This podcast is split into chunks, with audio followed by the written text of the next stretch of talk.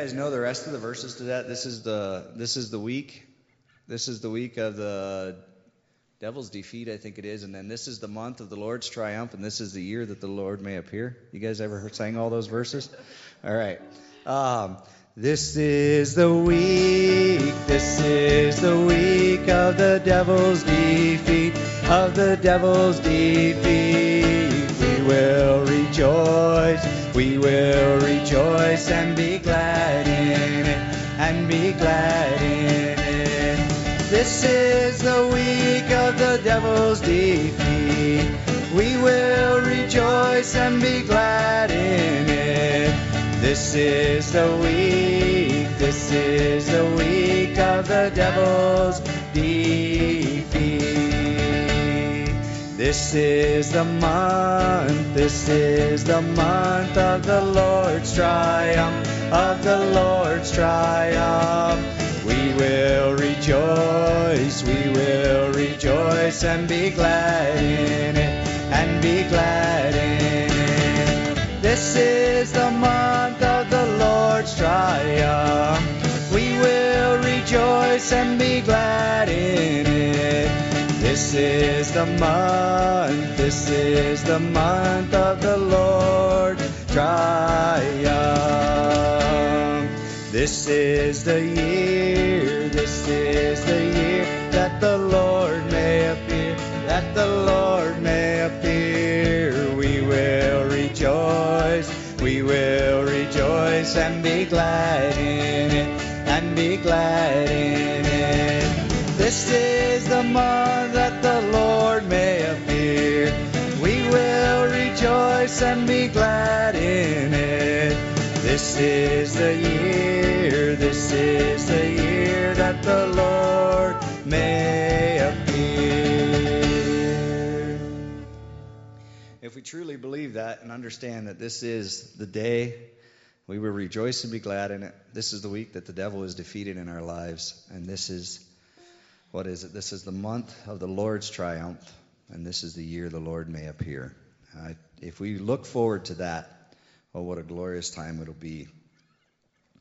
Um, so, as we normally do in, in singing and um, as we sing, if you have a testimony or something that God is doing in your life or a praise report or anything, please, in between songs, we'd love to hear it. I, I have, we went to Australia years ago, and uh, this is before, just couple months before COVID, I believe we were down there, and there was a church, several churches down there that we were back and forth with, and they did this while we were. They would sing, they'd have testimony, and it came alive to me. The music and the songs became so much more alive as you sang and worshiped God and praised God, especially in what He was doing in others' lives and continues to do. And I think so many times we forget that if we look through our week, if we look back through the week or the month or a year, as we look back, we see all the victories that God has given us, all the things where God has led us perfectly. You know, that's why we look back. That's why we set up, uh, the Israelites set up monuments and stones. It was for memory's sake of why they had done that, what God had done in that time.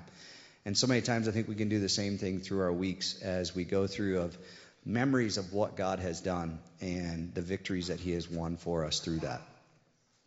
Let's just begin this morning with a word of prayer. Heavenly Father, I just thank you so much, Lord, that we can come here and to gather into your house once again, Lord. And I just pray and desire your presence here with us, Lord, this morning, that you would, your Holy Spirit would rest upon us and show us more of who you are. Lord, lead us into the light as we as we praise you and we glorify you, Lord. I just pray that your spirit would live within us and it would show us more of who you are. As we read your word and study your word, Lord, that we would see more of you.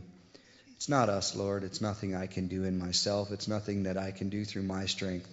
But Lord, it's through the power that you give me in the name of Jesus Christ that you have. And Lord, I just I just pray that we would understand this and live this out each and every day of our lives. I pray this in your name. Amen.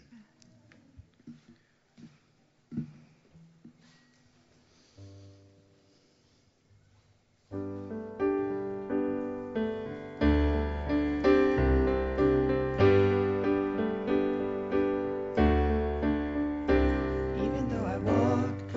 valley of the shadow of death, your perfect love is casting out fear. Even when I'm caught in the middle of the storms of this life, I won't turn back. I know you are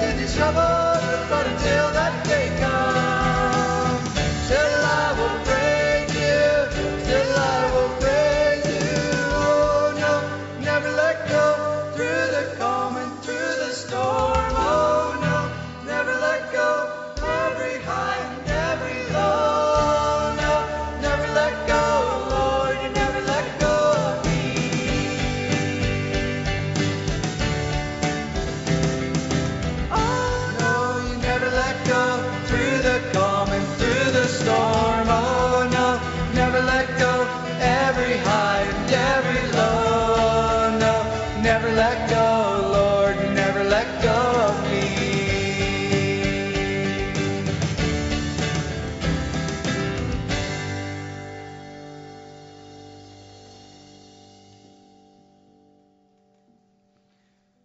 You know, this week we were, as a youth, uh, for the youth group, we studied John chapter 9.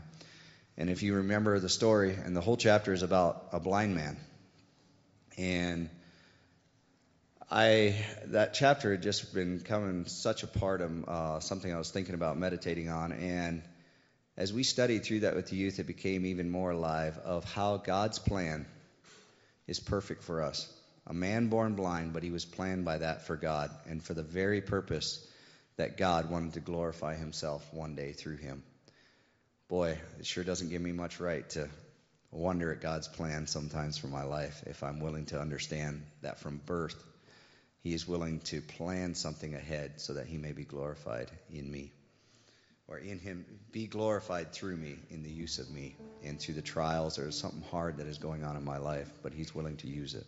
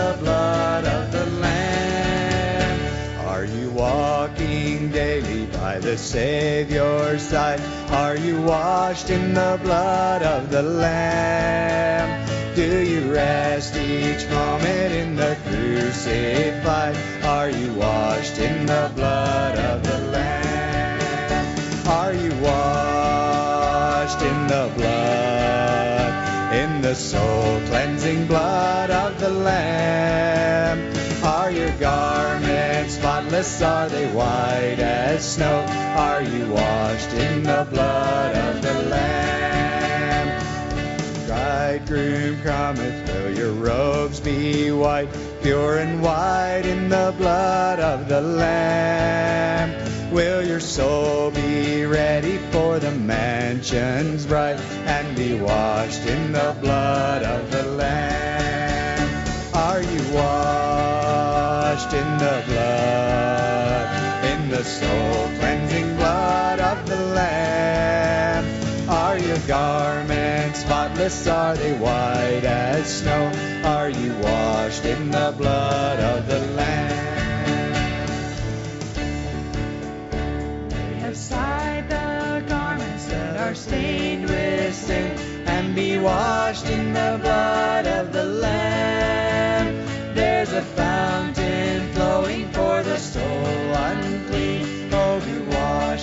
blood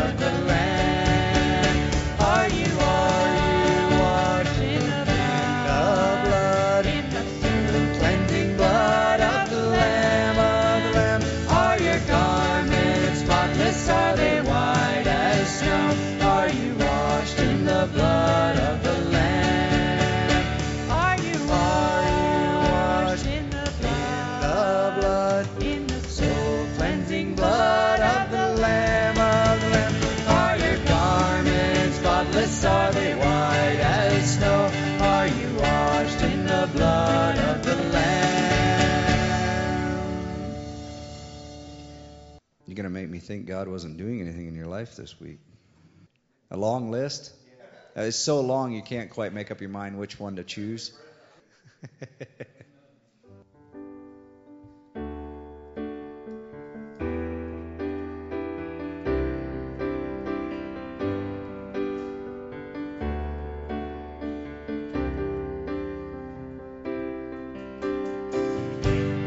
Blessed be your name land that is plentiful, where the streams of abundance flow. Blessed be your name. Blessed be your name. When I'm found in the desert place, though I walk through the wilderness, blessed be your name. Every blessing you pour out, I'll turn back to praise. When the darkness closes in, Lord, still I will say, Blessed be the name of the Lord, blessed be your name. Blessed be the name of the Lord, blessed be your glorious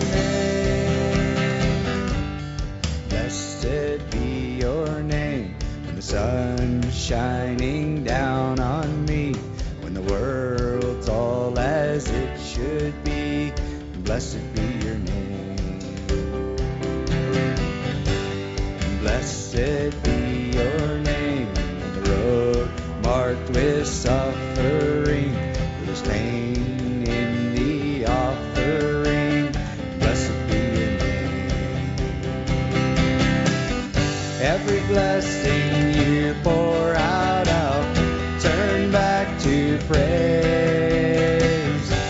The darkness closes in, Lord, still I will say, Blessed be the name of the Lord, blessed be your name. Blessed be the name of the Lord,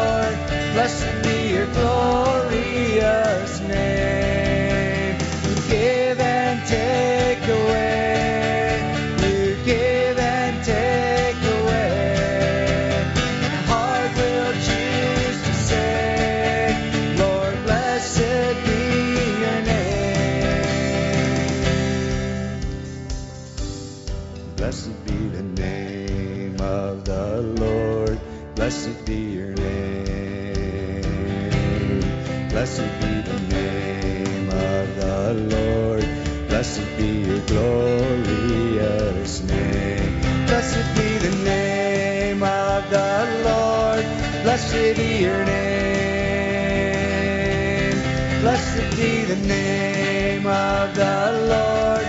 Blessed be your glorious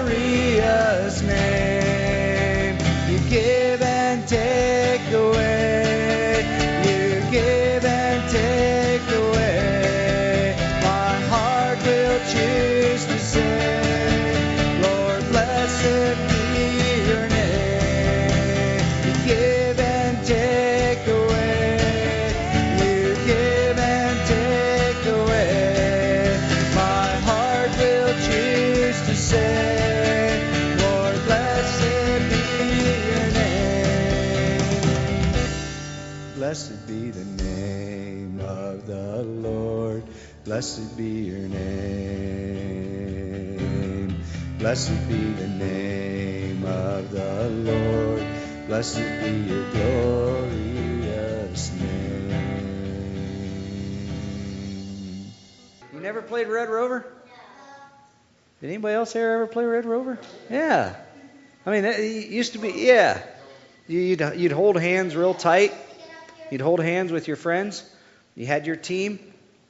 And then Lucas was like the last guy you called on. You called on somebody more like, uh, let me see who's skinnier in the rail.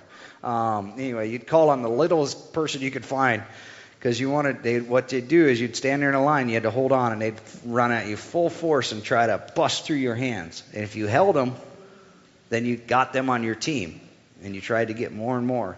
But the bigger the guy was, the more he'd go right through. So probably didn't holler for Lucas.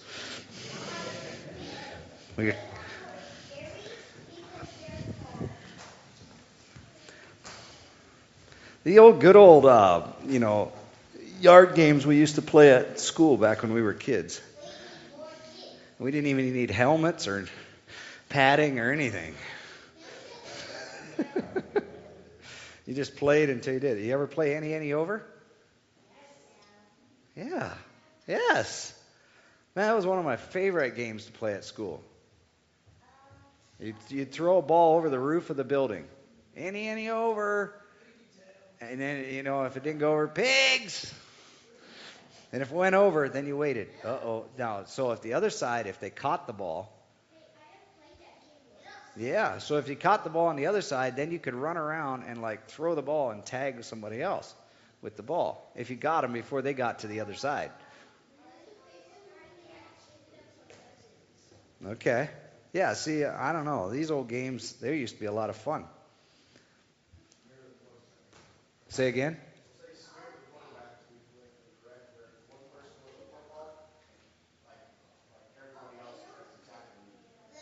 I don't think I'd like that game much.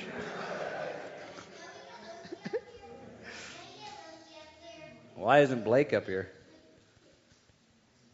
Come on, Blake. You're not supposed to be back there. Go, Blake, Brad, Lukey. We're going to need all the kids we can get. Let's go. Dad power.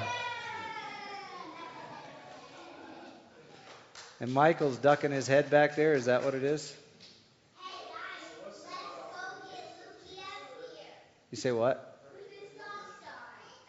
Well, whatever age they think they got too old. Lukey, let's go. Michael, let's go.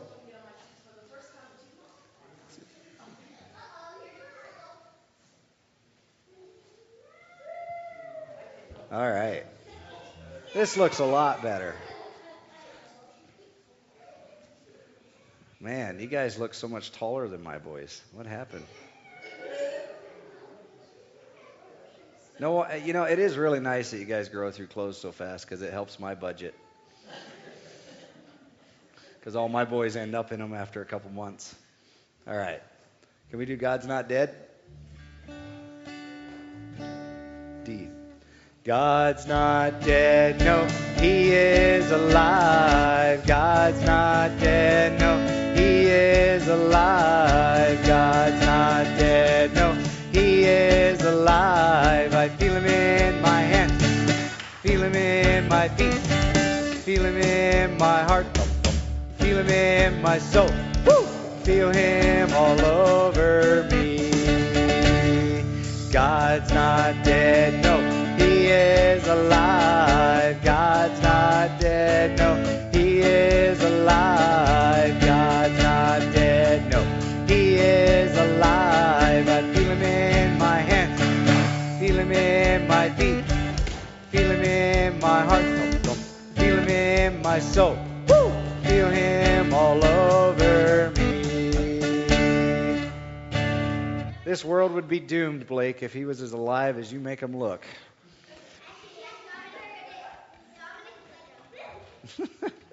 you got it, Dom? Did you get that one? All right. Cast your burdens. Man, I got to see if I can remember all these. That's Jason's song, and I got to true figure. I know. Do you know it? Mm, I think we play it in A. Mm, Cast your burdens onto Jesus, for he cares for you. Cast your burdens onto Jesus, for he cares for you. Higher, higher, lift up Jesus, higher, higher, higher, higher, lift up Jesus, higher, higher, higher, higher, lift up Jesus, higher, higher, up Jesus, higher, higher, lower, lower, lower, Satan, lower, lower, lower, lower, lower, Satan, lower, lower. Lower, lower, lower, Satan, lower, lower, lower, lower, lower, Satan, lower, lower. Cast your burdens onto Jesus, for he cares for you. Cast your burdens onto Jesus, for he cares for you. Higher, higher, lift up Jesus, higher, higher, higher, higher, lift up Jesus higher, higher, higher, higher. Lift up Jesus higher, higher, higher, higher. Lift up Jesus higher, higher. Was there supposed to be more? Lower, lower, lower, Satan, lower, lower, lower, lower, lower, Satan, lower, lower, lower, lower, lower, Satan, lower, lower, lower, lower, Satan, lower, lower, lower, higher, higher, lift up Jesus, higher, higher, higher, higher, lift up Jesus, higher, higher, higher, higher, lift up Jesus, higher, higher. Higher, higher, lift up Jesus, higher, higher. Well, that's called snow angels. And there's no snow. All right, hop up, Dom. Okay, what's another one we can do? Good morning. Good morning. All right, one more. Um, wrapped up, tied up. You sure you got this one figured out? Mm, okay, you guys got this? So at least the youth bench has to stand up because I don't know if. Uh, my goodness, I'm drawing a blank. Is it Indiana? Yeah. Okay, then I'm all right. I was like, okay, I was okay. So at least the youth bench has to stand up. Inessa, Patrick, Derek, Megan, Indiana. Sorry, Patrick, doesn't doesn't work. Good try though. All right. So you guys all watch them because we'll see if they can do it. You can see if you can do it better than they can.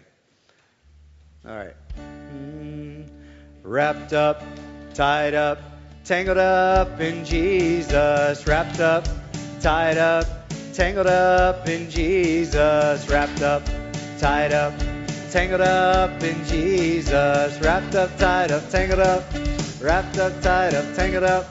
Wrapped up, tied up, tangled up in God.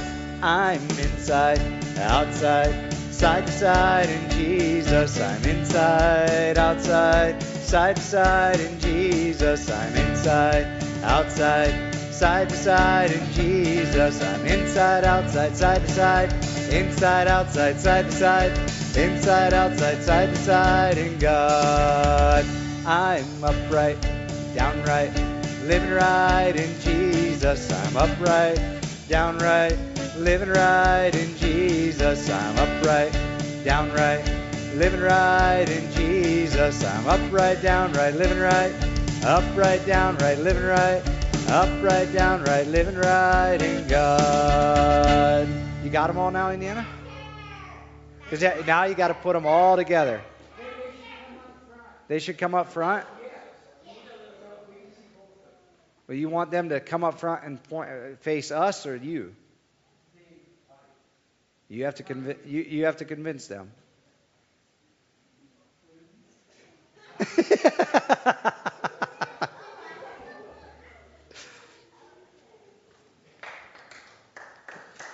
Very good. All right. Now we got to put them all together. I'm wrapped up, tied up, tangled up in Jesus. I'm inside, outside, side to side in Jesus. I'm upright, downright, living right in Jesus. I'm wrapped up, tied up, tangled up, inside, outside, side to side, upright, downright, living right in God. Very good. Now let's go faster. I'm wrapped up, tied up, tangled up in Jesus. I'm inside, outside, side side in Jesus. I'm upright, downright, living right in Jesus. I'm wrapped up, tied up, tangled up, inside, outside, side side, upright, downright, living right in God. I'm wrapped up, tied up, tangled up in Jesus. I'm inside, outside, side side in Jesus. I'm upright, downright, living right in Jesus. I'm wrapped up, tied up, tangled up, inside, outside, side side, upright, downright, living right in God. There. Good job. All right, you kids can sit up here, and you youth can go back. Uh, you're kids. You have to sit up here. Yeah. He muted it.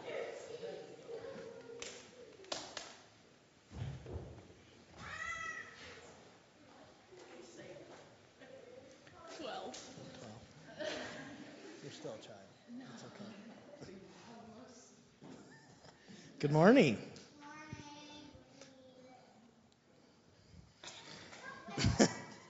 can you tell me, in one way, one of the ways that God can talk to us? Uh, wait. Um, Bible? Very good. Is there any other ways? Dreams? Dreams? Any other way? Do you guys see God in his in his creation when you look around and if you're maybe at the lake or the ocean and you you see what God makes? I see a lot of stuff that God makes. Yes, we all do.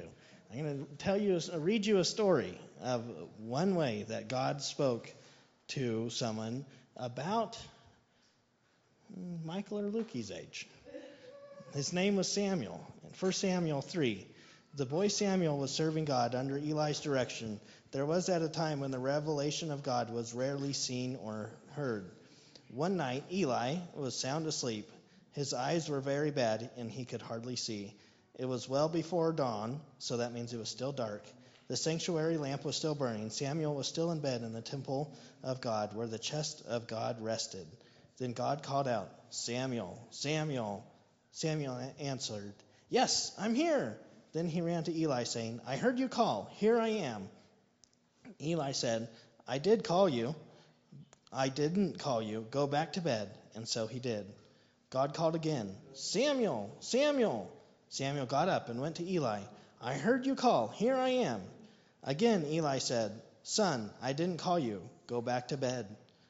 This all happened before Samuel knew God for himself.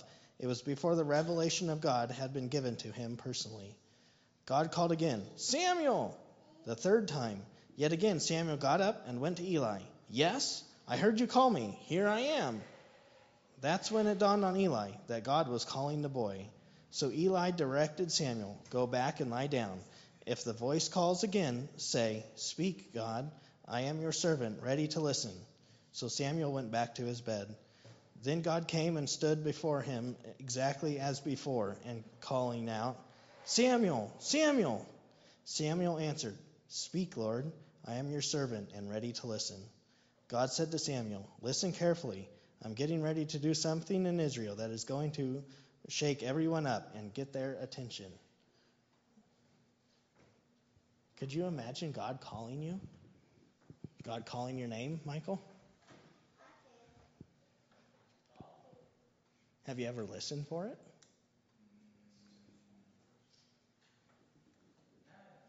No? What, what if God is calling each and everyone's names? Yes, Lexi? We cannot hear him, but he can hear us and see him. He can hear us. Yes, he can. God is calling each and every single one of you. He's calling you, Lexi, you, Caden, you, Brand, Brad. Sorry. He's calling every single one of you guys, okay?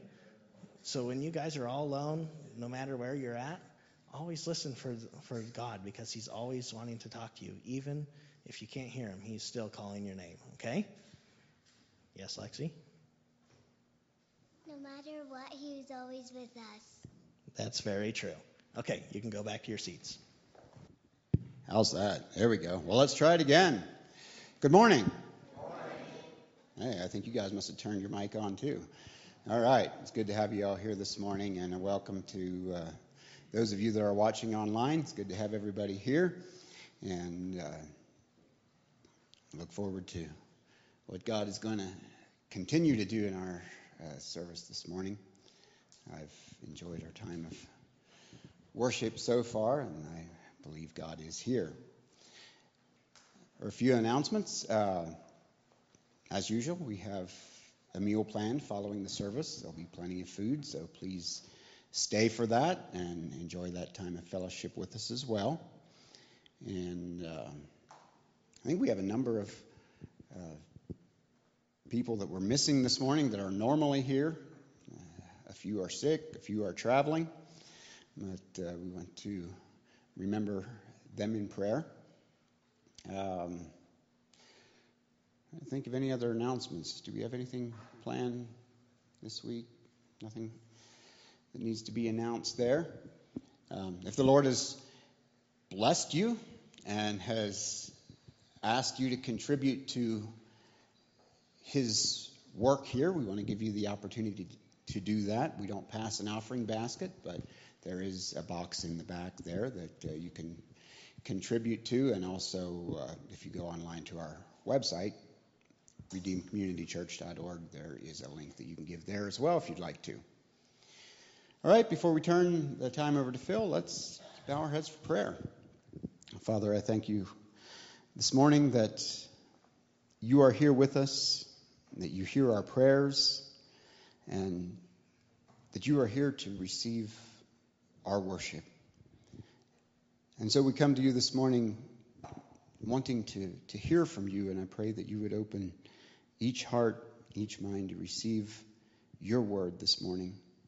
And I want to lift up those that are not here this morning, those who are not able to come, whether for sickness or traveling or whatever the case may be. Father, I just pray that you would touch each one where they're at and bless them this morning. I pray for our brother Phil as he brings your word. I pray that you would give him the words to speak from you that we need to hear and that these seeds of truth would bear fruit in our lives. We ask it in Jesus' name. Amen.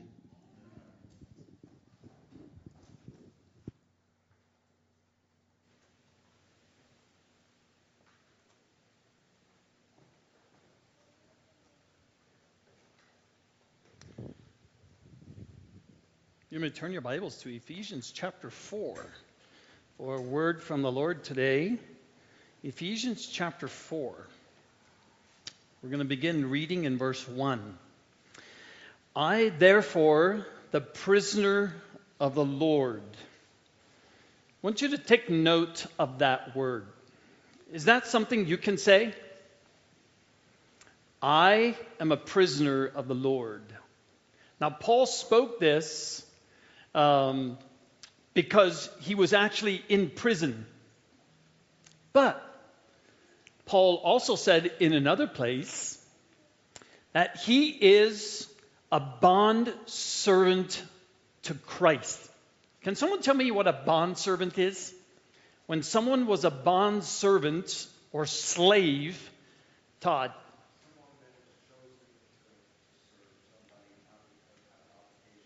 That's correct. That's correct.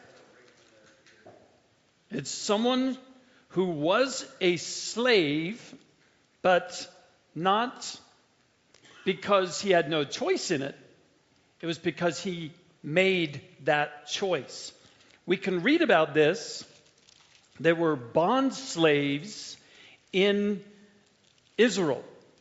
Uh, in Exodus chapter 21, we can read how God said that when people, when the Israelites had slaves, which they were not supposed to have from their own people, but they were to take their enemies and make them their slaves. But there came a time that actually they were allowed to have a Hebrew slave if the Hebrew slave owed them money. So if you got into debt and you couldn't pay that debt, that person became your slave until the debt was paid. But in Exodus 21, the Lord said this, verse 2 If you buy a Hebrew slave, he shall serve for six years, but on the seventh he shall go out as a free man without payment. If he comes alone, he shall go out alone. If he is a hus- the husband of a wife, then his wife shall go out with him. If his master gives him a wife, and she bears him sons or daughters, the wife and her children shall belong to the master, and he shall go out alone. But if the slave plainly says, I love my master, my wife, and my children, I will not go out as a free man. Then his master shall bring him to God. Then he shall bring him to the door what was going to happen at the door? He's going to bring him to the door and put his ear up to the or to the doorpost to a piece of wood that was solid. He was going to take an awl. You know what an awl is? Woodworkers can tell me what a, what is an awl? Yes, but it, with a very sharp end, right? It's like it has a handle on. It's like a punch, but it has a very sharp end. He was to take this piece of uh, this awl and permanently pierce his ear. Now, we live in a culture where a lot of you ladies pierce your ears and wear earrings. And that's your personal conviction, which is fine. But there was a point to this, there was a reason that these slaves had pierced ears. It wasn't just to look pretty, it was a sign that they were a bond slave. So if you went around in the market and you seen a master with a slave who had his ears pierced, you knew right away he's a volunteer slave. He made the choice. He's not there because he owes him money.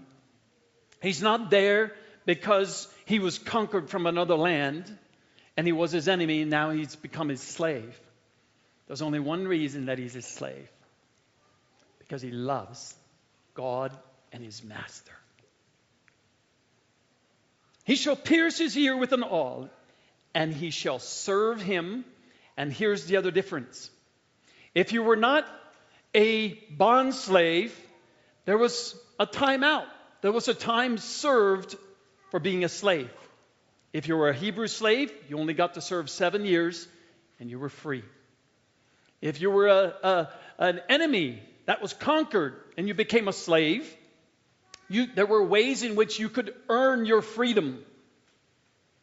But if your ear was pierced, you were that master's slave forever to the day you died. How many of you want to be a bond slave today? Any volunteers? Jesus is looking for bond slaves in this world today. And I personally believe this is why Christianity has become so cheap. Grace has become a cheap grace. There is no commitment to it, or very little. Some people get saved, born again, because they're scared they're going to go to hell, and because they owe that debt of sin, they want it forgiven. And out of that fear, or out of that desire to be free from the guilt, they quickly confess Him as Lord and Savior. And they start reading their Bibles and they come to church and they pay their tithe and they change some of their ways. They try to obey the Bible. But it's because of this fear of hell, fear of God's punishment, the sense that I owe God this. I'm his slave because I owe him. Dear believer, if this is your experience, you're missing the joy of being a Christian. No wonder so many Christians are so joyless. It's because they haven't voluntarily become a bond slave. They're there serving God out of fear of what God will do with them if they don't. What a radical change this truth alone can make in your life. If you will come to the Lord and say, Lord, pierce my ear, I will choose to be yours permanently, to serve him. A slave didn't only belong to his master and get to live with his master. No, there was a purpose to his slavery. He was to serve him. And that's the attitude difference that I have seen in Christianity, both in my own life and in many of the believers as I minister to God's people. Unless and until we become bond slaves, voluntarily choose to serve Him because I love Him. Unless that happens, there is this begrudging, serving God attitude in my life. I serve Him because I'm scared of Him. I do it because I feel like I have to earn some, you know, some. Yeah, I mean, He saved me, so I should give my life to Him, you know. There's this I owe you attitude, but there's something wrong with the I owe you attitude. You know what's wrong with it? It's not a volunteer, joyful experience. It's like, have you ever owed anyone any money? I mean, where you couldn't pay the bill, right? So it's one thing to borrow money from a bank or from another person, and you set up a payment plan and you pay the bill every month. But I'm talking about when you can't pay the bill that month. I've been there. There was a time in my life, in our life, where our son Christian, that I spoke of earlier, was very, very sick. And he lived for many days in and out of the hospital. And we accrued so much debt, medical payment debt, that, the, that we couldn't pay it. And because I, we didn't qualify for numerous different reasons, the government wouldn't pay it for us. And so we had creditors starting to call us and saying, You need to pay us this money. You need to pay us this money. You need to pay us this money. And I had the wonderful privilege of sitting down with these people in their office, making a point with them, and sitting down with them and saying, I can't pay you what you want. Can we talk about it? Can we figure out a way? And you know what they, numerous ones began to say to us because we honestly faced the debt we couldn't pay and the payment plan that was procedurally handed out to us, they said, Can you pay $10 a week? Can you pay $10 a month? Let's make it work. But you know what? Something happened to me. For the rest of the time that we were paying off that debt, whenever I would meet that person, Anyone guess what the first thing that came to my mind was? What was it? Oh, I love you, man. I love you. How you doing, by the way? You think that came to my mind? Steve is shaking his head. What do you think came to my mind? Someone tell me? The debt I owe you came to my mind. Do I have another $10 bill? I felt like I needed to give it to him. That was there, always on my conscience, in my mind. I owe him that debt. If you're serving God that way, it ends up becoming something you hate. Begrudging, we call it.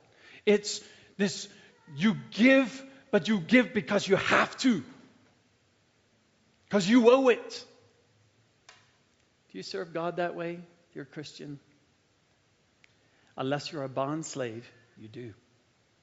Whether you realize it or not, you serve God begrudgingly. And there's something missing from your service. It's the joyful act of love that is permanent. It's not something that you give because you owe, it's be, you give because you're committed. You've committed your whole life to him. It's what happens when two people get married. Would you call that a debt of love? I tell you, if I served my wife because I owed her money, our relationship would be very, very different. But there's another reason of why I empty out the dishwasher, of why I do the laundry, or of why I do life with her and want to be with her. It's not because I owe her money. It's because I've chosen to be committed to her for the rest of my life. I owe her only one thing to love her with all my heart. I've committed my life to it. And you know what happens? Can you imagine if I married her for money because I owed her money? or I owed her dad a lot of money. Can you imagine the difference in the relationship? There's no IOU in it because I don't owe, I love. And dear believer, dear child of God, I want to encourage you if you are still serving God because you owe out of this serving attitude, but not, you haven't made that choice to become a bond slave of Jesus Christ. Today can be the day when you make that choice. And it will change everything in your relationship to God. You become the bride of Christ instead of a legal slave. And you give your whole life to Him because He's your bridegroom. Paul found that wonderful truth in his life, and he lived his life this way. Jesus spoke about this commitment in, in Luke.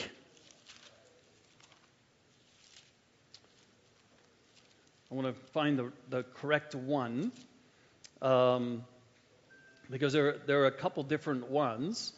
I think it's Luke 12.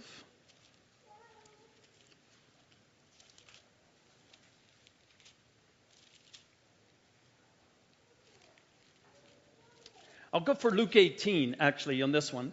Luke 18, Jesus shows up to a young man's life because this young man had one desire. Can someone tell me what his desire was, Lucas? Money? Yep, he did love money, but he wanted something else too. He comes to Jesus for something. In Luke 18, verse 18, a young man, a certain ruler, questioned him, saying, Good teacher, what shall I do to inherit eternal life? What he wanted from Jesus was eternal life. And Jesus answered him this way. And Jesus said to him, Why do you call me good? No one is good except God alone. You know the commandments do not commit adultery, do not murder, do not steal, do not bear false witness Honor your father and mother. And he said, All these things I have kept from my youth. And when Jesus heard this, he said to him, One thing you still lack. Sell all that you possess and distribute it to the poor, and you shall have treasure in heaven. And come, follow me. But when he heard these things, he became very sad. What did he lose in his life? Joy. There was no more joy in his life. He wanted eternal life. But what else did he want too? He wanted his money too. And Jesus looked at him and said, How hard it is for those who are wealthy to enter the kingdom of God. For it is easier for a camel to go through the eye of a needle than for a rich man to enter the kingdom of heaven.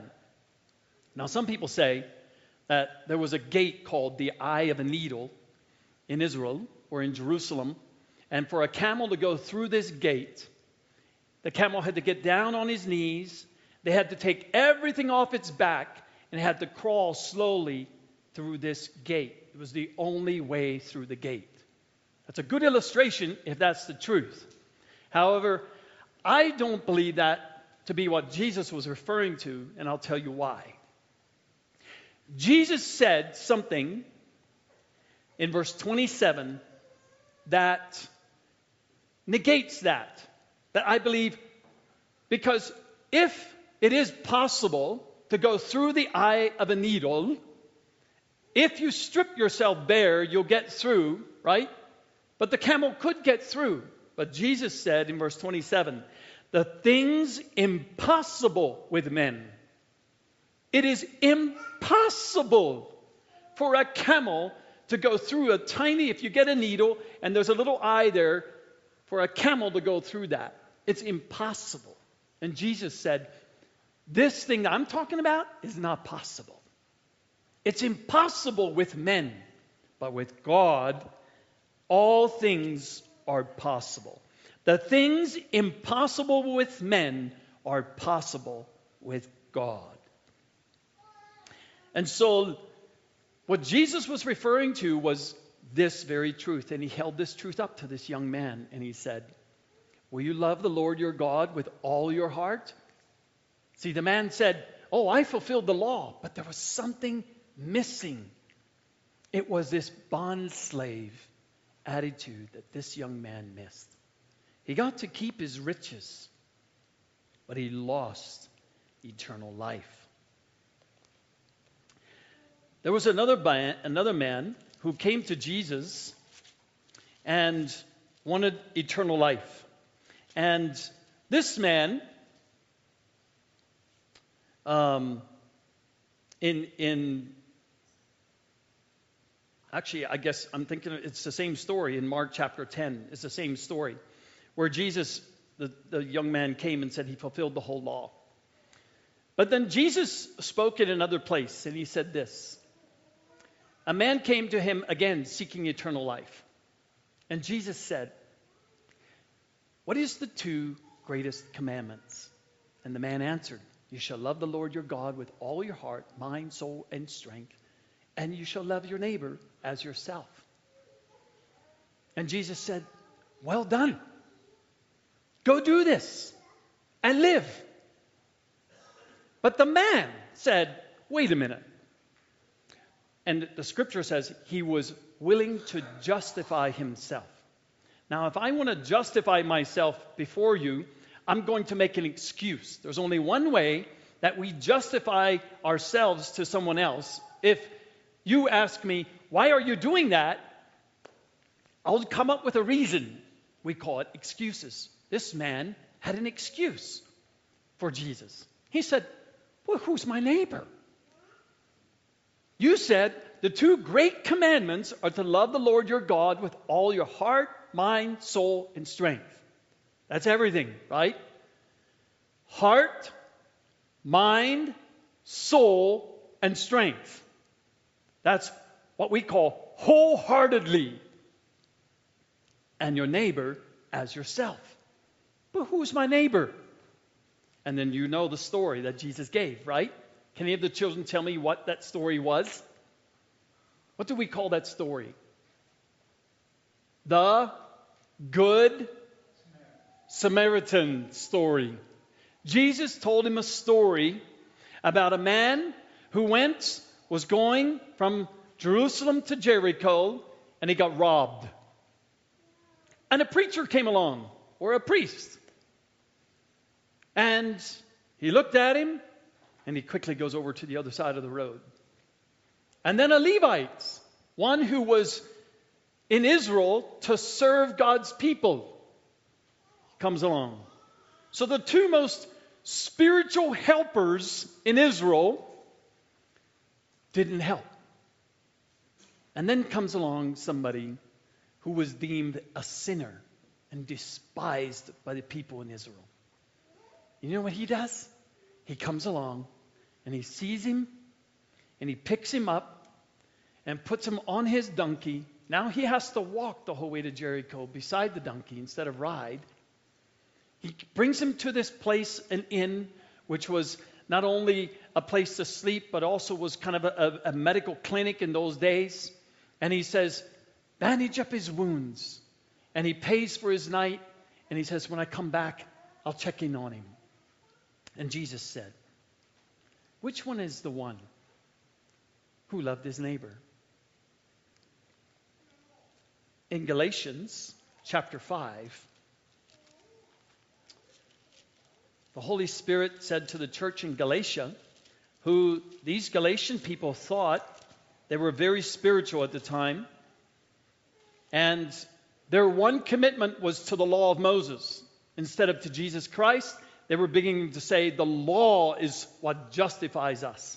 And Paul's rebuking them, but Paul is talking to them about how to fulfill the law they were proclaiming. In verse 14 of Galatians chapter 5, he says this For the whole law is fulfilled in one word in the statement You shall love your neighbor as yourself. But if you bite and devour one another, take care lest you be consumed by one another. But I say, walk by the Spirit, and you will not carry out the desire of the flesh. You see, that was the two things that Jesus was talking to these people about. To be led by the Spirit of God instead of our own fleshly desires. So I would like to illustrate this truth this way. To be a bond slave that Paul was talking about in Ephesians chapter 4, immediately he continues throughout that chapter to show us how to serve one another. He says, I, therefore, the prisoner of the Lord, entreat you to walk in a manner worthy of the calling with which you have been called, but with all humility, gentleness, patience, showing forbearance to one another in love. So, the first sign of you loving the Lord your God with all your heart, mind, soul, and spirit, of you being the bond slave, is that you're a humble person. Are you humble before the Lord? Have you ever, would you say you're humble? What is the true sign of humility? Can someone tell me? How do you recognize when someone's humble? Oh, let me tell you how humble I am, brothers and sisters. I'm so humble. I've really humbled myself before the Lord. I come and I pray. I humble myself to the Word of God. I read God's Word. Is that how you? Is that how I? You're sure that I'm humble? Yes. But how you treat other people. On these two commandments, the whole law of God is fulfilled in our life. He continues to say, with all humility, humility has gentleness. Do you have to be gentle towards God or towards other people? Which one? Other people. Patience. You have to be patient with God or other people. Both is true. We wait on the Lord. But patience is mostly shown in our patience with other people, right? That's how we see it in each other. Showing forbearance. You know what forbearance means? 1 Corinthians chapter 13, where he describes love to us, he says it this way it bears with another for a long time, or it uses the word long suffering. Means you are willing to suffer for a long time. Now, this Good Samaritan, he, Jesus showed this story because what was the one forbearance that he showed to this man in the ditch? What was the first thing he did? He picks him up, and where does he put him? He says, You walk and I'm riding. Does he? No. He puts him on the donkey and he walks, and we don't know how long that walk was to that inn, but he was willing to put up with walking and put his friend on the donkey. Forbearance, other people. Toward one another in love. And look, this is what it does when we serve this way being diligent to preserve the unity of the Spirit, verse 3, in the bond of peace.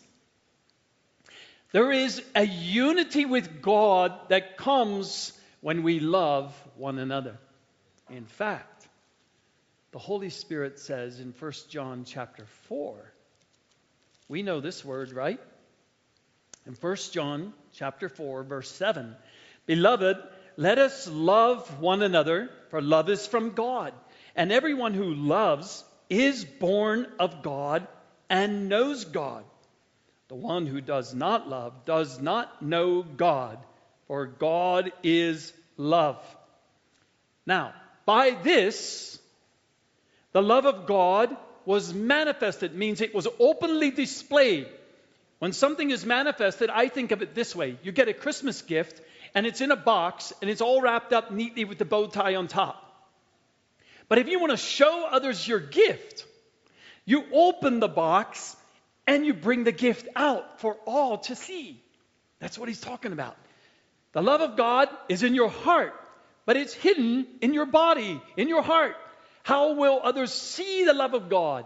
By this, it will be manifested, openly displayed in us.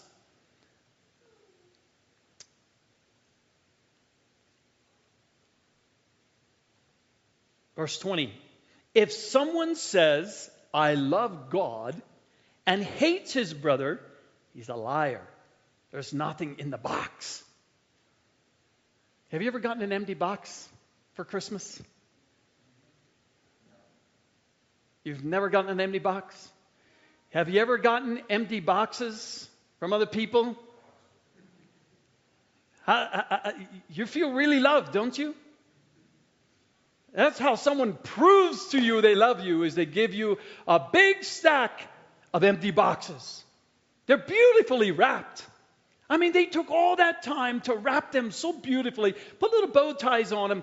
They maybe they even put a little card on top of the box saying how much they loved you. But after you went through all the empty boxes, they were all empty. How does that leave you feeling? Yeah, I'll tell you how it leaves me feeling empty.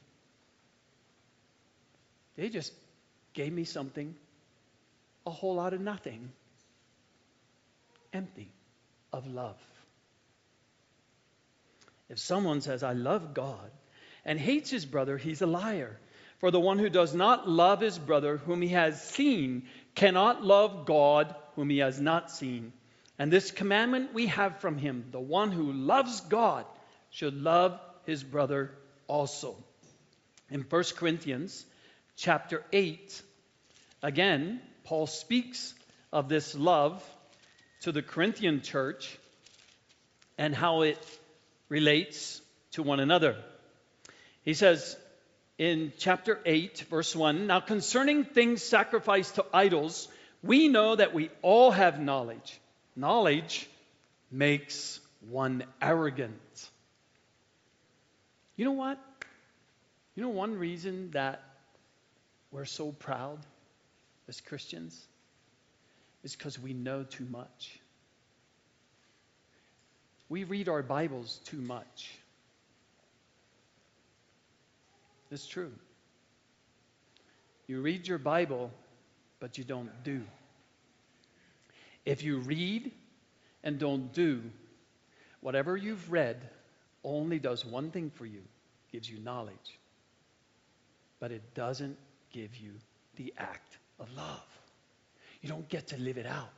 So it stores it up here more and more and more and more until this can be full of knowledge. And you know all it does? It puffs you up. 1 Corinthians 13, knowledge puffs up. Or there's a, there's a German word, I love this, many years ago when I was preaching this word in Norway. Uh, and I, and, and the, the, my translator was trying to figure out the word of puffed up. And one guy who was from Germany in the congregation, he yells out, Aufgeblasen. I was like, yes, that's it. I understood that word, Aufgeblasen. Now, there is a, there is a, a, a two definitions of that, but the, the most, the end of the definition is when you blow up a balloon, you blow a little bit, you have some air. You blow more, you have more air, and the balloon gets bigger and bigger and bigger. And all of you kids know if you keep blowing in that balloon, eventually it's gonna pop. Right? Boom! Someone put too much air in the balloon. Aufgeblasen. Blown up. That's what knowledge does to us. James chapter 1 says that if we have knowledge, we read God's word, but we don't practice it, we deceive our own selves. That's what happens. We become aufgeblasen. Have you ever met someone who's memorized a lot of scripture? and left you know about it? How do you walk away from that person? Feeling loved? Or feeling like he knows a lot and I know nothing? Especially if you got into a spiritual argument with him. I've met those people. Just become a preacher and you'll meet a lot of those people. They try to prove to you that they know God by how much knowledge they have of God. But listen to what the Holy Spirit says. If anyone supposes that he knows anything, he has not yet known as you ought to know. You think you know something? You don't know yet what you ought to know. You know what that one thing is? But if anyone loves God, he's known by him. God knows you. Now, I don't know about you, but I'll take this I'll take the latter any day. Rather than having someone being someone who has memorized scripture, it's a good thing by the way. If you want to love God, you need to know his commandments. Jesus said, If you love me, keep my commandments. But I'm talking about when you want knowledge, but you have a lot of knowledge and no little life, no action. You'll be ufkaplosa. And eventually, your balloon will pop.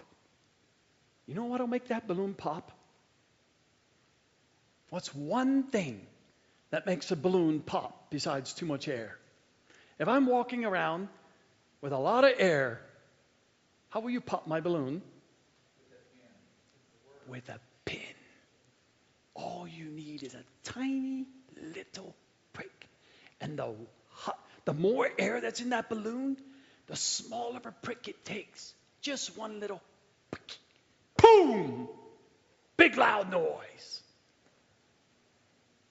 That's all it takes to cause you to be ufkablosa. Your son or your daughter just saying something, and boom! Maybe someone just cuts you off in front of you in the road. Boom! There's just booms, booms, booms. When every time someone pricks you, you boom! Yep, you're an ufkablosa Christian. You blow up all the time with the little pricks of a needle. But let me give you a secret.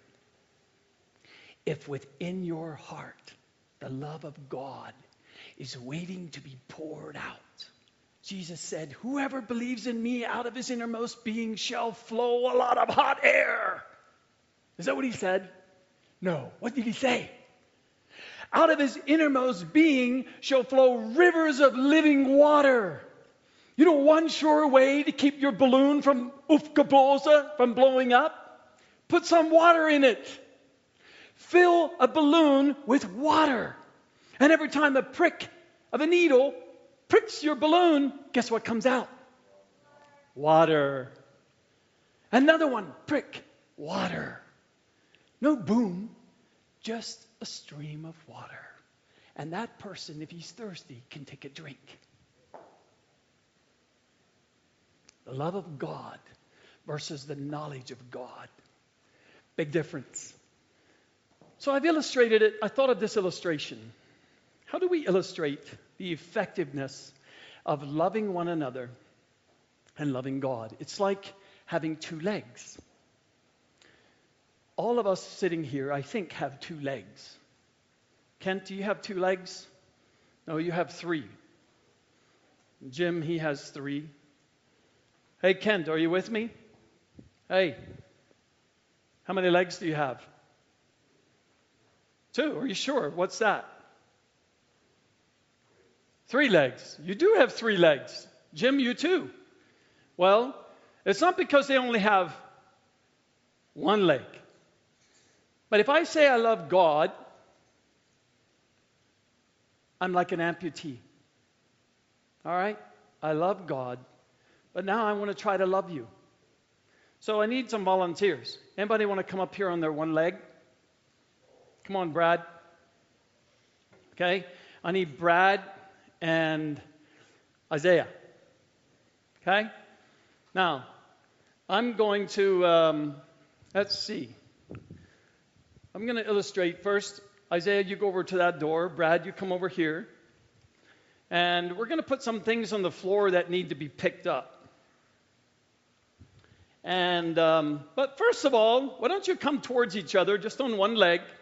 Put your other leg up and keep it up. There you go. I think you need to get your hand down on that one leg. There you go. Now, give each other a hug and tell each other you love each other. There you go. Ouch, Brad is saying. Ouch. Okay, where are you going so fast, Brad? What's the matter? Can't you stand still? Huh? Come on, now, go down there and pick that up. And you can pick up my phone. Okay, not bad. Yeah, there you go. Okay, you guys are more agile than I am. I don't think I could have done that without falling. But do you understand how awkward this is be? This is a full-time job to walk around on one leg. And this is how it is if I say I love God, but I don't have two legs where I can be effective. I'm hopping around on one leg, saying I love God, but my relationship to you is limited. You know why? I'm so preoccupied in keeping my other leg up. You know? And so we're jumping around and we're kind of we have to keep jumping and and after a while I'm going to get tired, don't you think? Yeah. I think so too. How about we go for a walk, Kent? A walk in the park. Do you understand how limited this makes your life? How it cripples you. And likewise, Jesus then said in John chapter 13, Now I'm going to give you a new commandment. Not only do you love God with all your heart, mind, soul, and strength, and love your neighbors yourself, but now I'm commanding you to love one another as I love you. How did Jesus love us? How does he still love us? A sacrifice. How else? Hmm? He serves, yes. Forgiveness. What's the one thing you think about Jesus when he says, I love you? How did he prove it? He gave his life for you. And so now, not only are you trying to love others and love God, you know, and say, okay, now I can pick up your phone or I, here, I, I can help you. But Jesus illustrates it this way, just like the Good Samaritan did. You're lame and you're in a ditch. Come on, Isaiah. This way. He doesn't even have to walk anymore. Now you try to carry the guy on one leg. How am I going to get that done? I'm not going very far, guys. Am I? Thanks, boys. Point accomplished. Are you a one legged Christian? Or are you a bond slave? You're one or the other. If you haven't made that choice, you can't love others the way Jesus loves you. Because you don't love him that way. You haven't experienced his love that way. Your love is, I owe you. So I'll, I'll give you a little bit of my money.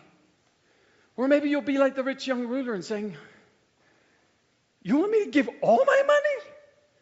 I don't think so. And you'll go away sad. One legged Christian or a bond slave. You see why we're so limited and begrudgingly serve one another? It's because we're not bond slaves to Jesus Christ. And so we can't effectively show gentleness, long suffering, forbearing one another. We're not, our love isn't patient because we don't live in the patience of God with us. And so my love with you has a term limit for sure seven times today. That's it. If I forgive you seven times a day, I'm a good Christian. Are you? Is that what Jesus said? Or did he give us another standard? 490 times. 70 times 7. Any volunteers to forgive someone 490 times a day? If you do the math, Jesus said, Are there not 12 hours in a day? And you do the math, that's about every minute and a half that that person sins against you, the same person, and they come around and say, I'm sorry. Are you going to do that begrudgingly or cheerfully? Depends whether you're a bond slave or not. If you're not a bond slave and you're serving God out of what you owe Him, hey, money runs out, time runs out. At the end of seven years, I'm free to do whatever I want, man. I'm just putting in my time. That's the attitude. I've done enough. If I've done seven times today, dude. But you see the difference between the 490 and the seven times? What's the one big difference? The one isn't counting. The one is not counting how many times it's been. The other one is. He counts your transgressions. But David understood the blessedness of the man to whom the Lord does not count his iniquities. Blessed is the man whom the Lord does not count or mark his iniquities. God's not counting. Oh, dear Christian, there is a joyous giving Christian life to live in this world. And if you're missing it, I encourage you this morning to make that choice. Give the Lord your ear. That's where it starts. Discipleship starts by listening to His Spirit speak His word into your heart. Isaiah chapter 50. He wakes me up morning by morning to listen as a good disciple. Start there. Your whole life will change. God bless you.